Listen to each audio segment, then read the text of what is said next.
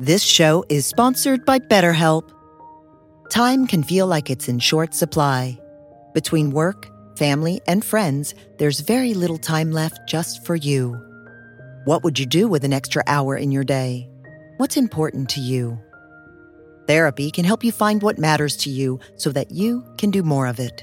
It's a great way to increase self awareness, build a greater sense of purpose, deal with overthinking, and more. If you're thinking of starting therapy, give BetterHelp a try. It's entirely online and designed to be convenient, flexible, and suited to your schedule. Learn to make time for what makes you happy with BetterHelp. Visit betterhelp.com slash be here now today to get 10% off your first month.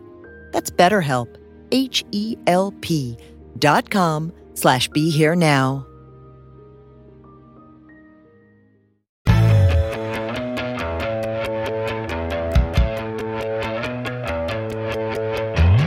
Welcome to the Be Here Now guest podcast. This series features a collection of teachings and conversations centered around mindfulness, spiritual growth, and living a life in balance.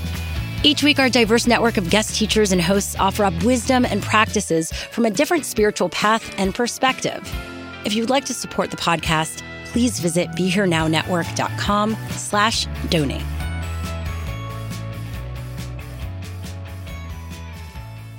A letter to my granddaughter. What is the world into which you are walking? And what is the landscape you will pass on to your children and grandchildren? Will it be alive with the truth of the earth or the false promises of technology, the distortions of social media? What are the stories that will guide you, the communities that will support you? Rather than sharing stories sitting around the firelight, laughing and feeling community, or gossiping over backyard fences with neighbours, we live more and more disembodied in swirling online communities, fed by images or tweets that demand our constant attention, attention monetized by internet corporations. Social media that once promised to bring us together in new ways instead now creates even more divisiveness, locking us in a swirl of deception, lies, and conspiracy theories, pushing us even more out of balance, trapping people in a dark maze of disbelief, fed by computer algorithms and clicks. We appear to become caught in a strange miasma of trolling and cancel culture, of clickbait and memes. Social media has created a world of alternative facts, stories that seem to arise out of some toxic field of disinformation, trying to catch our attention, wanting to be shared, retweeted, until lacking real substance, they often dissolve back into our dark collective imagination. They have even created their own mythology, calling themselves Kraken, a tentacled creature of Norse mythology that arises from the deep, swallowing ships. Is this the world that was promised to you? When I was your age, 18, I believed other stories, whose magic was lighter, deceptions less dangerous. I attended the first Glastonbury Festival in England, near to the mysterious Tor that carries an ancient tradition of druids and King Arthur's mystical Avalon. We learnt about ley lines, the energy structures of the earth known to our ancestors. We felt that here, beside the Tor, our dreams could be magnetized by the earth and come alive. We were naive and blissful, rejecting the materialistic world of our parents, believing that free love, music, and meditation would change the world, and through dancing and chanting we could bring peace. This was another story, a myth of a new age. There was no internet or social media to spread this message, but it passed from person to person, from song to song, celebrating the simple mantra that all you need is love. There was wonder then, joy alive when the sun grew round through the morning mist. Strangers were lovers and friends. Dreams and food were shared, brown rice and vegetable stew. Of course, we were idealistic, the Vietnam War was to drag on for four more years. Genocides in Bosnia and Rwanda would follow. Syria would be destroyed by a civil war, killing hundreds of thousands. but for a moment there were these seeds of a future that is still waiting, a future born of love and unity, and a spiritual awakening that belongs to all.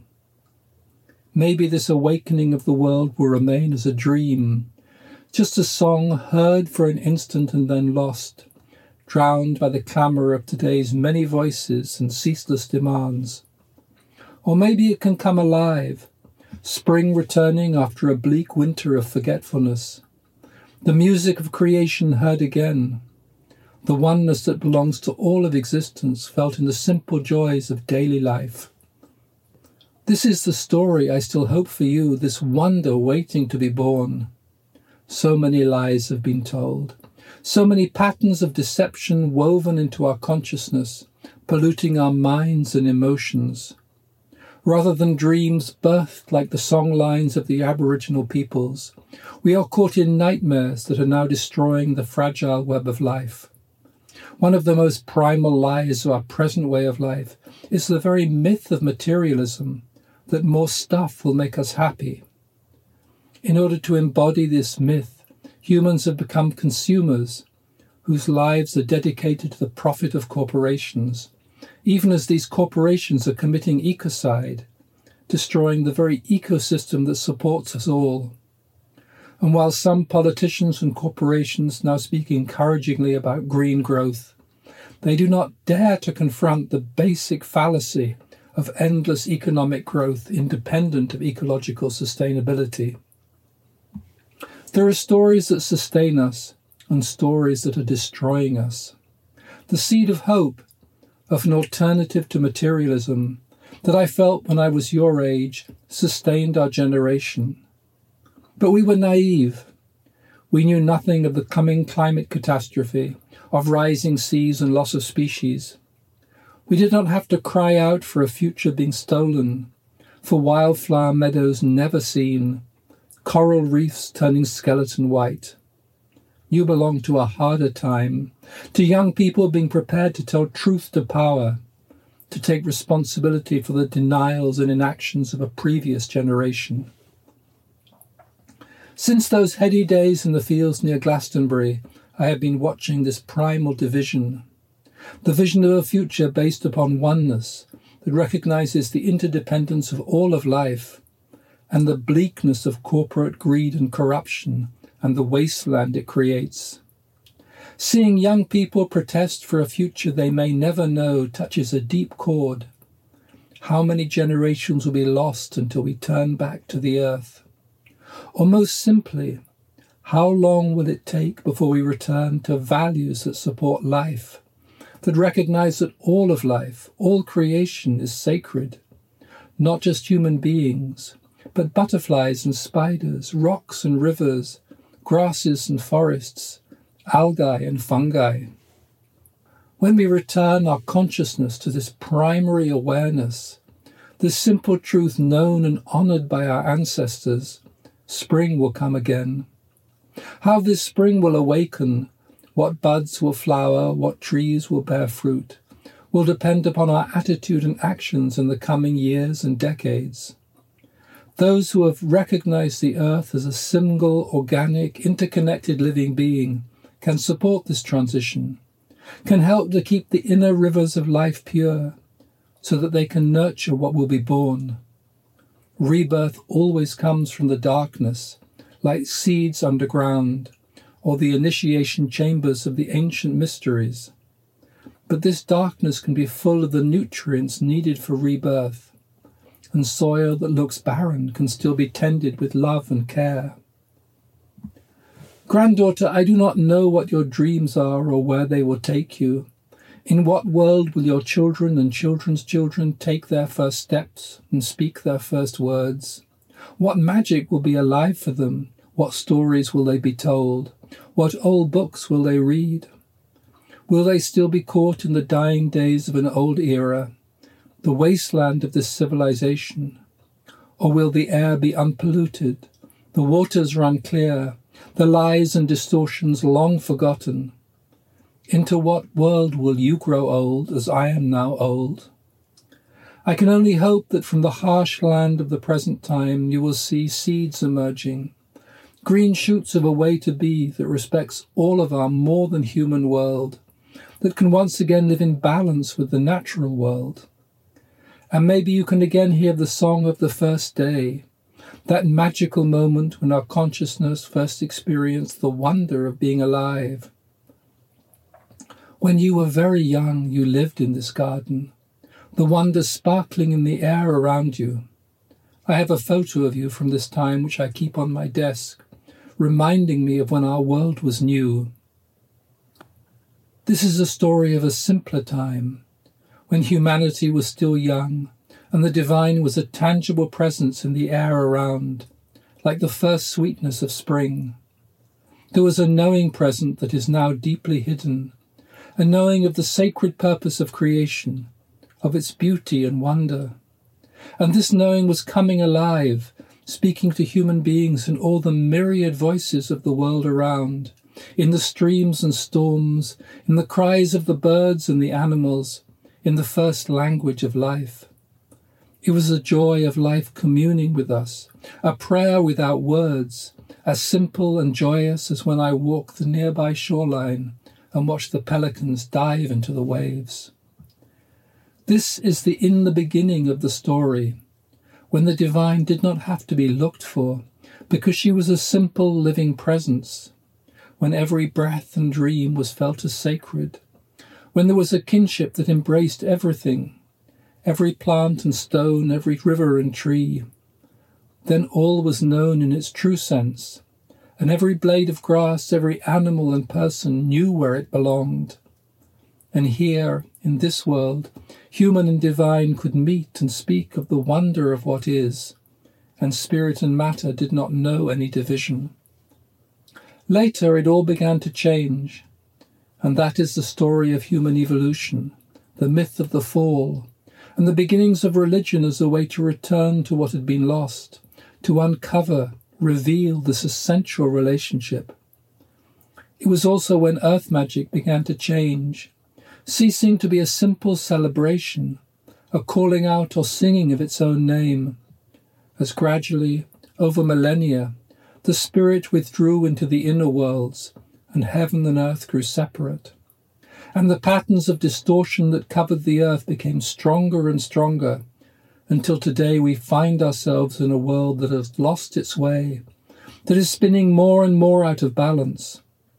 And the tragedy of a civilization that is destroying the fragile web of life that supports us all.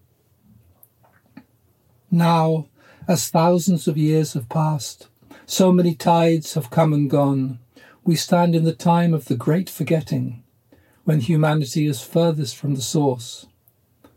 And yet, as in every journey, I am returning back to the beginning, knowing that we need this simple magic, this primal relationship in order for the world to come awake again, for a new story to begin.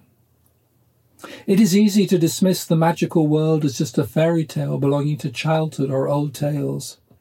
That what we need at the moment more than ever is hard science, that carbon reduction and loss of biodiversity are our most pressing concerns.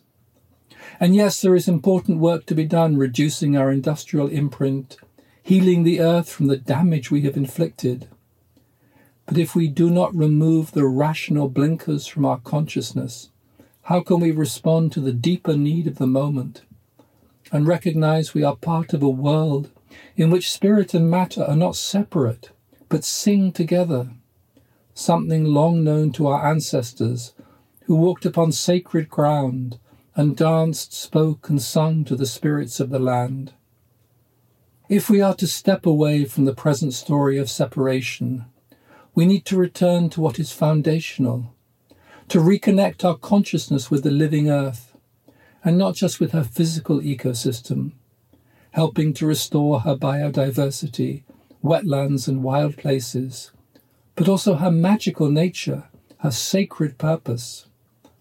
Otherwise, we are just living a fragment of our destiny, still treating the earth as an object Kinship with the earth and all of her inhabitants is not just placing our feet on the ground, but meeting soul to soul. This is a songline we need if we are to help dream a new story into existence. Granddaughter, you have inherited a broken world, and yet I know you have also lived in the garden, present in the multidimensional world that is your heritage. You were born to hear the land sing, the trees and the rivers speak, to listen to the silence that is always present. You were born from both stardust and dreams, and you carry this quality of light, this dance of possibilities. You do not need to be bound by the old stories, an exile in your own land. You are part of its awakening, its song. You will know how to weave new threads into the tapestry of life, even as you feel what is ancient and true.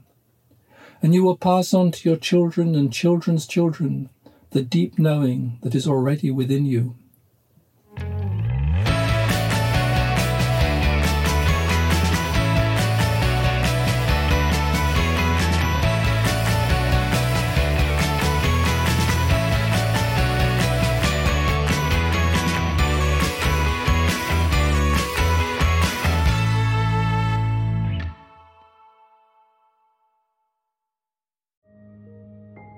This show is sponsored by BetterHelp. Time can feel like it's in short supply. Between work, family, and friends, there's very little time left just for you. What would you do with an extra hour in your day? What's important to you? Therapy can help you find what matters to you so that you can do more of it. It's a great way to increase self awareness, build a greater sense of purpose, deal with overthinking, and more. If you're thinking of starting therapy, give BetterHelp a try. It's entirely online and designed to be convenient, flexible, and suited to your schedule. Learn to make time for what makes you happy with BetterHelp. Visit betterhelp.com slash be here now today to get 10% off your first month. That's BetterHelp, H-E-L-P dot com slash be here now.